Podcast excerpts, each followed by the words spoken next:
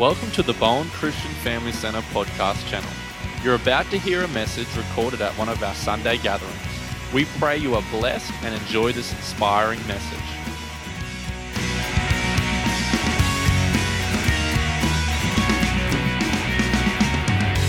Christmas is about different things, isn't it? You know, it's about presents, about putting up the Christmas tree. We do Christmas carols, we do town Christmas carols, we do all this stuff about Christmas. Christmas is a great reminder. We do all sorts of things to remind us of stuff, don't we? We have a diary. Maybe some people keep a diary and so they can remember the stuff they've got to do. Some people put reminders on their phones or alarms on their phones so they remember what they have to do. Some people tie a ribbon around their finger so they remember what to do, but then they go, Now, why did I tie that ribbon on my finger? Or they write on their hand to remember what they have to do. I think Christmas is a great time to remember what God has done for us. To remember that God, the creator of the universe, wrapped himself in flesh, came down to earth to show us who he is, to die on the cross and rise again so that we could have victory and hope in our life, so that we could know who God is.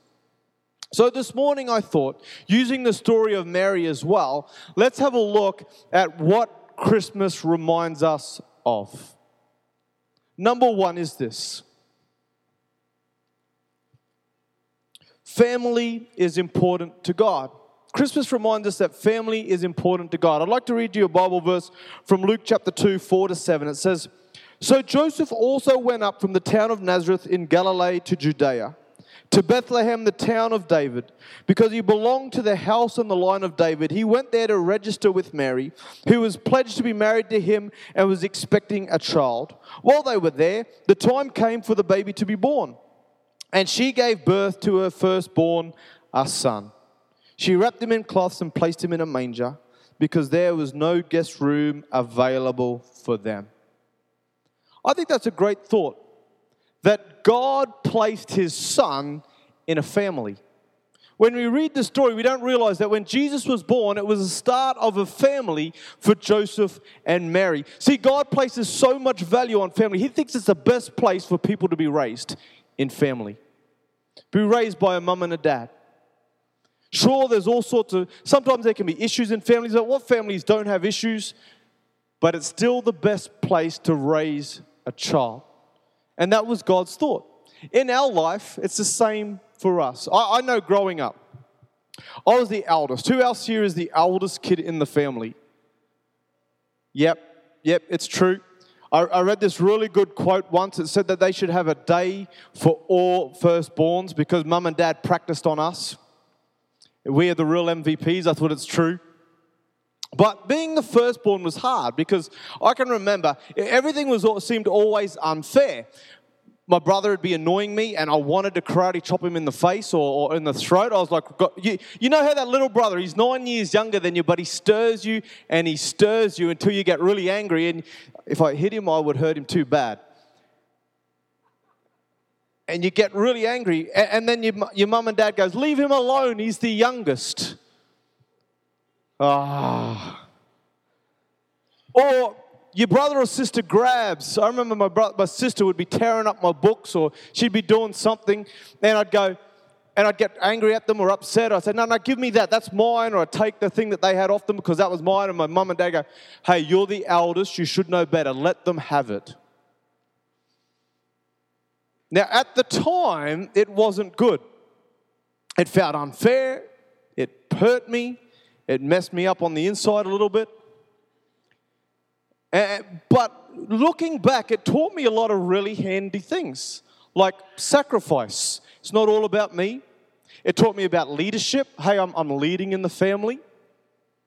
It taught me about thinking about others and not just myself. It taught me a whole lot of things being in that family, being the eldest, having to give up the stuff that I wanted so that other people could have fun and enjoy life. I was the guy that babysitted while mum and dad were at work. I had to stay home and look after my brother and my sister. It taught me so much.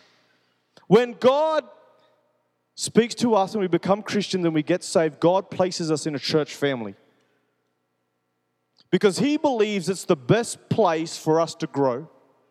It's the best place for us to change and develop. It's, it's in church that God gives us dreams about our future. It's in church that we start to find our purpose. It's in church that we find how we can best serve other people. It's in church where we learn how to serve. It's in church where we learn to forgive other people who might hurt us. I, don't know about you, but I know in my life that I've had to forgive people in church. They hurt me. I wake up in the middle of the night. They say something they shouldn't have said. I wake up and I go, I just want to do something bad to them. Something inside me, and I've got to sit there and I've got to go, because I can't sleep. But I go, God, you know what? I forgive that person.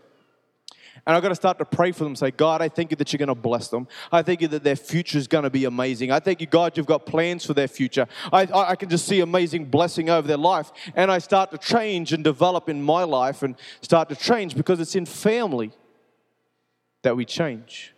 It's in family that we develop.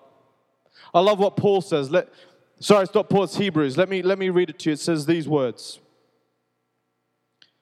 Hebrews 10:25 not giving up meeting together as some are in the habit of doing but encouraging one another and all the more as you see the day approaching. Psalm 1:3 says these words That person is like a tree planted by streams of water, which yields its fruit in season and whose leaf does not wither. Whatever they do prospers. Let me encourage you this next 12 months, this year, become planted in, the ch- in church. Get planted in a family. Get into a life group if you're not already in a life group. Because it's when we become planted that we start to have fruit on our lives. When we connect with other family members, it's when we're successful. I like Jesus. Even Jesus, when he grew up in a family, you know what it says about him? Because he grew up in family, says, and he grew in wisdom and stature and favor with God and with man. That's what happens when we connect with family when we allow ourselves to be challenged and develop and change in family life. Maybe in your life, your natural family hasn't been a great place. I, I like what Pope John Paul II said. He says, As goes the family, so goes the nation. Family is such an important thing. Family is essential. And maybe like me, you haven't had the best example of family. But why don't you believe also this next 12 months that God can restore family relationships, that God can bring healing to your family, that God can come and touch your family and start to bring forgiveness and, and start to heal some of those hurts that have happened in your family because God cares about family. He genuinely cares about family because He created it. And it's, it's the best thing that represents God the Father, Son, and Holy Spirit is the family unit. He cares about family, He loves the family. The next thing is this the next thing that Christmas reminds us of is to forgive people. Let me read to you Matthew 1 18 to 19. This is how the birth of Jesus the Messiah came about. His mother Mary was pledged to be married to Joseph. But before they came together, she was found to be pregnant through the Holy Spirit because Joseph, her husband, was faithful to the law and yet did not want to expose her to public disgrace. He had a mind to divorce her quietly. When I was spending time with God and I was thinking about this, I, I felt the Holy Spirit say it. And I got this revelation that Mary would have had to forgive Joseph. At some point in her life, she would have had to go, you know what, I forgive Joseph. And here's why Joseph basically accused Mary of adultery, of having an affair with another man. She was engaged to him, yet she obviously slept with someone else because now she's pregnant. So that, that's the only way he would have known that someone can become pregnant. And Mary would have said to her, him, No, no, I haven't. It's, it's, it's from God. But yet he still didn't believe her until an angel turned up in his dream and said, What Mary said is true. And I'm paraphrasing this because that's not the exact words, but he said, What Mary said is true, that baby is from God, and he's going to change the world. He's God. So Mary would have had to forgive him. Can you think about that? That her life would have been messed up and she would never have achieved the stuff that she had if she'd not forgiven Joseph for the things that she did. In our life, there's people who've hurt us, who have done things to us, that have said things this year, in our past, at some point. And we can't be who God's called us to be unless we forgive those people. I remember there was this one guy in my life, and I really looked up to him. He was a youth pastor in my town. And I was a youth leader, and I'd just started being a youth leader. And we had about three people coming on a Friday night, and he had about 80. And I can remember I really looked up to him. And then one day it got back to me, this guy that I was spending time with, that he told another friend who was a pastor at the Baptist church. He said, this, he said, Jason, I don't even think he's got a ministry call on his life. There's not much to him. He's not going to amount to much at all. And it crushed me on the inside. This is a guy I looked up to and I thought a lot about. And so, even now, when I talk about it, or even yesterday when I thought about this thing, something inside me goes, I don't want to even see him. If I see him, I don't know what I'll say. So, in that moment, I've got to choose to decide, you know what, I'm going to forgive that person. I forgive him, God. And I, I realized that this week, that I actually still need to forgive this guy for what he said about me. And maybe in your life, maybe it's not about ministry. Maybe someone didn't say that about your ministry, but maybe they said it about some other area in your life. Maybe it's about, maybe someone didn't recognize the call on your life. Maybe you were overlooked and you thought something should have gone to you. Maybe, maybe someone rejected you or abandoned you. Maybe, maybe someone did something really bad to you. But it, it, the reality is, if we don't forgive people, we're the ones whose life it messes up. Another time in my job at Community Solutions, we had a boss, and, and she's left now, so I can share the story. But she was she wasn't good. She made my life misery for an entire year. She was a bully. That's how she led. She led through bullying.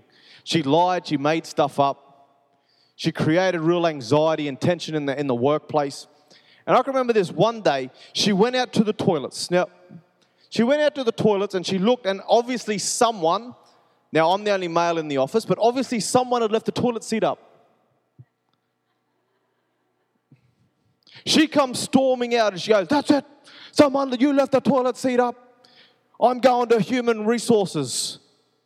And I remember sitting there going, What is that? Is the most ridiculous thing I've heard in my life. You're going to HR over a toilet seat being left up. I stood up. I was the senior in the office. I stood up. Said, That's it. This place is a joke. I quit. I started packing up my stuff. She storms out, obviously, to ring the boss, her boss. Then I sat back at my desk. I started working. She walks back in the room and she says, Jason, I thought you were leaving. And I said, I can either leave now or I can leave at the end of the week when I get my work done. It's your call. And she said, Jason, come and have a chat to me. So as I'm walking into the office with her, God kind of speaks to me and he says, you know, you shouldn't have spoke to her. Uh, now, I wasn't rude. I was just very assertive with my voice. I, I, I, was, I did, it wasn't really a yell. I was just assertive. And we sat down at the desk and straight away I said, look, I need to apologize to you. I should never have spoke to you the way you did, uh, the way I did in front of the other staff. That was wrong. She said, that's okay, Jason. She said, now it's not me that's got the problem with the toilet seat it's someone else in the office, and, and, and I was just helping them. And I, and I was thinking, what a load of rubbish.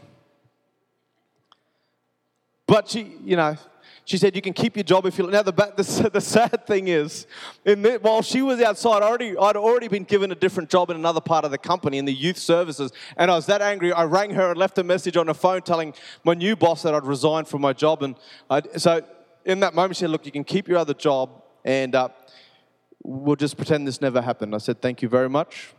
Then I had to get back on the phone and ring my new boss and say, look, I've decided to stay. and she said, oh, cool. But I had to forgive her. If I hadn't forgiven her in that moment, I wouldn't have had a job. And if I hadn't forgiven her now, I'd still be angry at her.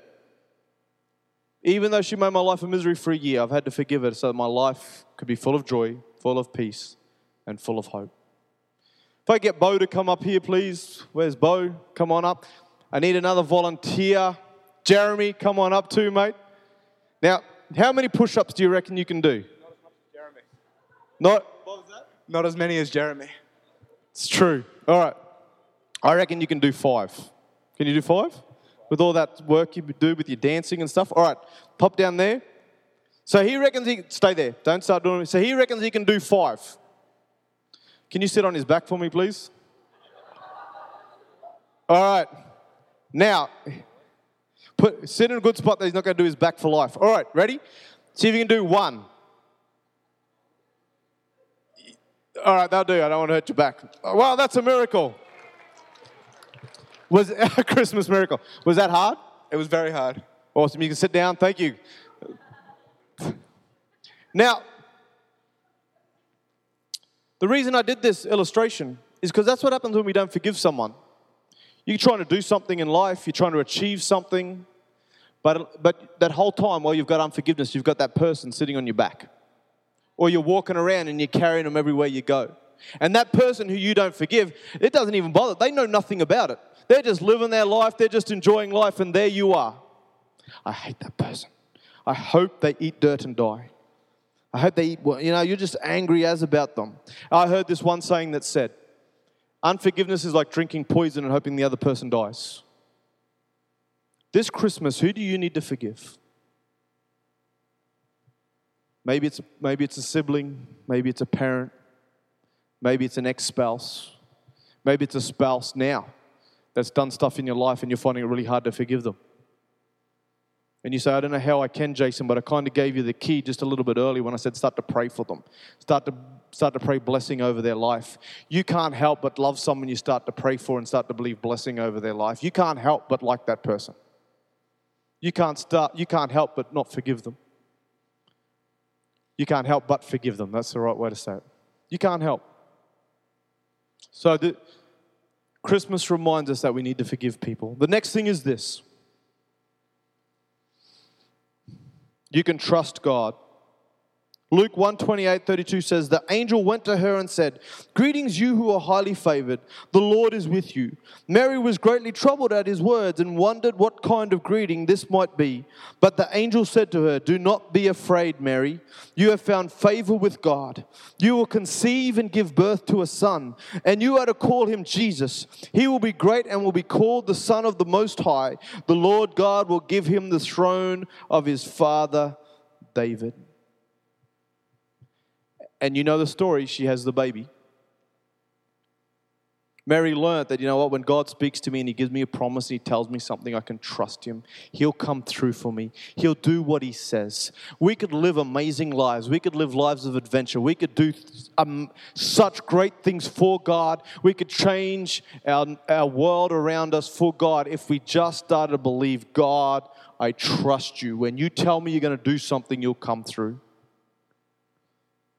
The fact that Jesus was created, the fact that Jesus was born, is proof enough for every single person that you can trust God. I was listening to a preacher and he was saying the odds of Jesus actually coming about and fulfilling every prophecy in the Old Testament is like if you filled the earth with, say, if you fill the entire earth with car tires or filled it with straw, and, and, then you just drop someone on the top of, of the earth and they fell down and they landed on that needle, that is the odds of every single prophecy coming about. In Genesis 3, God promises Jesus, and then thousands of years later, he comes about. You can trust God when he tells you something. King David, he learned, if you have a look, King David promise from God that Jesus would come about was, was proof that David could trust Jesus. If you have a look, if you read the story, God says to, to David, He says, Someone from your family, from your lineage, will sit on the throne of Israel forever. Talking about Jesus. Again, thousands of years later, Jesus is born. Then you read the story about when David fights Goliath. It's, it's proof again that you can trust God. Here's the cool thing He says to him, when David's there and he says, What, what, will, what, will, what will King Saul do for the guy that defeats the giant Goliath? And they say, Well, he'll get to marry the king's daughter, and his family will never pay taxes again. When you hear, again, I heard another biblical scholar say this, or, or a preacher say, the reality was that when the three magi, or however many there were, when they came and they offered the gifts to Joseph and Mary, as a prophetic declaration that David's line will never pay taxes again. Because if you read the story, Joseph and Mary were actually going to Bethlehem to pay tax, and the gold given by the wise men or the magi, whatever you want to call them, that was the refund for the tax that Joseph had just paid and more. Because you can trust the word of God in your life, you can trust God's promises over your life. Renee and I, in this last 12 months, we've, we've, we're learning more and more that we can trust God in every area of our life. The fact that we have Hezekiah is proof that we can trust God in this last 12 months. Then there's other stories that I'm going to tell in the future, but I can't tell you right now that has really proved that we can trust God because of the season we're in. But once we go through this season, we could tell you those stories. But God in this last 12 months has really started to show us you can trust God. He showed me in the past when I was a youth pastor, I could trust God. He showed me when we moved to Bowen, you could trust God. He provided me with a job straight away, gave me a house straight away. You could trust God when He says something. This Christmas, let's trust God. Make the choice. God, I thank you that I'm reminded that I can trust you. The next one is this God can do the impossible. How will this, this is from Luke 1 34 to 37, says, How will this be, Mary asked the angel, since I am a virgin? The angel answered, The Holy Spirit will come on you, and the power of the Most High will overshadow you. So the Holy One to be born will be called the Son of God. Even Elizabeth, your relative, is going to have a child in her old age, and she who was said to be unable to conceive is in her sixth month. For no word from God will ever fail. God can do anything. Is it, doesn't that give you such confidence? The story of Mary never slept with anyone before. Next minute, she's pregnant because the Holy Spirit came upon her. That tells me that our God can do anything. There's nothing He can't do. When I read the Bible, He parted the sea, He created the universe with His mouth. He stops the sun in the sky in one part and just freezes it there so that the armies of Israel can finish defeating an entire army. In another place, when Hezekiah is about to die, but the prophet comes and says to him, No, you're going to live. He says, What evidence would you like? Do you want the sun to go forward 10 steps or back 10 steps? And he says, Well, it's easy for the sun to go forward 10 steps, but let's make it go back 10 steps. So God causes the shadow on the steps to go back 10 steps. There's nothing God can't do. There's nothing that's impossible for him. Then Jesus comes along. Jesus comes along and he heals people who are blind from birth. He, he walks on water. He stills the storm. He says, The waves be still. And then the apostles say, Who is this that even the waves and the wind obey him? He raises Lazarus from the dead. There's nothing impossible for God. This next year, why don't you grab a piece of paper and those things you've been believing for? For so long. Why don't you start to write them down and, and start to believe that God, you're going to bring them about this next 12 months? Because God, I believe that you, you can do the impossible. Maybe it's a promotion. Maybe you're unemployed and you're, and, and you're believing for a job. Maybe you're believing for a, a, better marriage. Maybe you're believing for your kids to start to serve God. Maybe you're believing for something really big. Our God can do the impossible. Let's start to believe that God can do the impossible. The entire Bible, from beginning to end, proves that God is the God of the impossible. There's nothing too great for God. He created the universe, He can do anything in the universe. All of physics, all of biology, and all of chemistry is ruled over by God. What an awesome God we serve. Let's start to believe God this year for something impossible that only He could do. Maybe you've given up on the dream. It's time to stir it up again. It's time to believe God for that impossible dream. Let's go. The last thing is this God came for people. Christmas reminds us that God is interested in people. Matthew 1 19 to 20, because Joseph, her husband, was faithful to the law and yet did not want to expose her to public disgrace, he had in mind to divorce her quietly. But after he had considered this, an angel of the Lord appeared to him in a dream and said, Joseph, son of David, do not be afraid to take Mary home as your wife, because what is conceived in her is from the Holy Spirit. And then it says in Matthew 1:24 it says when Joseph woke up he did what the angel of the Lord had commanded him and took Mary home as his wife. When I read this you can see God cared for Mary. He didn't just say okay here's the dream, here's the call on your life. There's a baby inside your tummy, now you're on your own. When Mary would have felt like her whole world's falling to pieces, who's going to look after me? My, my husband's about to divorce me. God stepped into a circumstance and said, I'll look after you. Joseph, look after her. Because God cares about people. He cares about, if I could get the band up, please. God cares about you and me. He cares what we go through. He cares about that hurt and the pain that we've experienced in our life. He cares about the rejection, the abandonment that you've felt. He cares that you've been through a divorce. He cares that you can't find work. He cares about you intimately. In Exodus, when God turns up to Moses, he says, I, I want you to go and I want you to set my people free. Their cry for help has come up to me. God cared that his people were in bondage. God cared that they were hurting. God cared that they didn't have control over their own lives. When Jesus rocked up, he said, I've come to set the captives free, to bind up the brokenhearted, to set the oppressed free. He says, I've, in another place, he said, I've come to give you life and life to the full. John 3:16, the most famous, for God so loved the world that he gave his only son.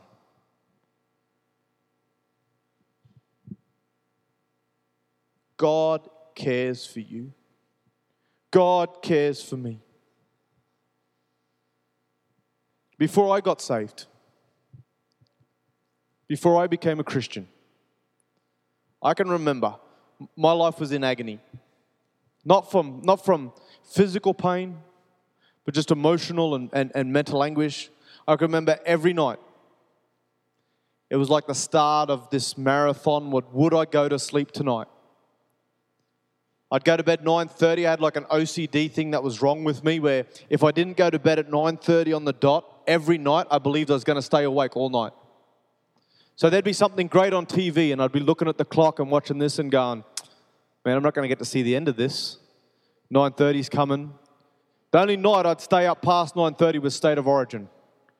And then I'd be up till 3:30 in the morning. And then I'd lie there in bed going, God, if you really loved me, I'd be sleeping right now. God, why can't I sleep? Everybody else can. I had depression, anxiety.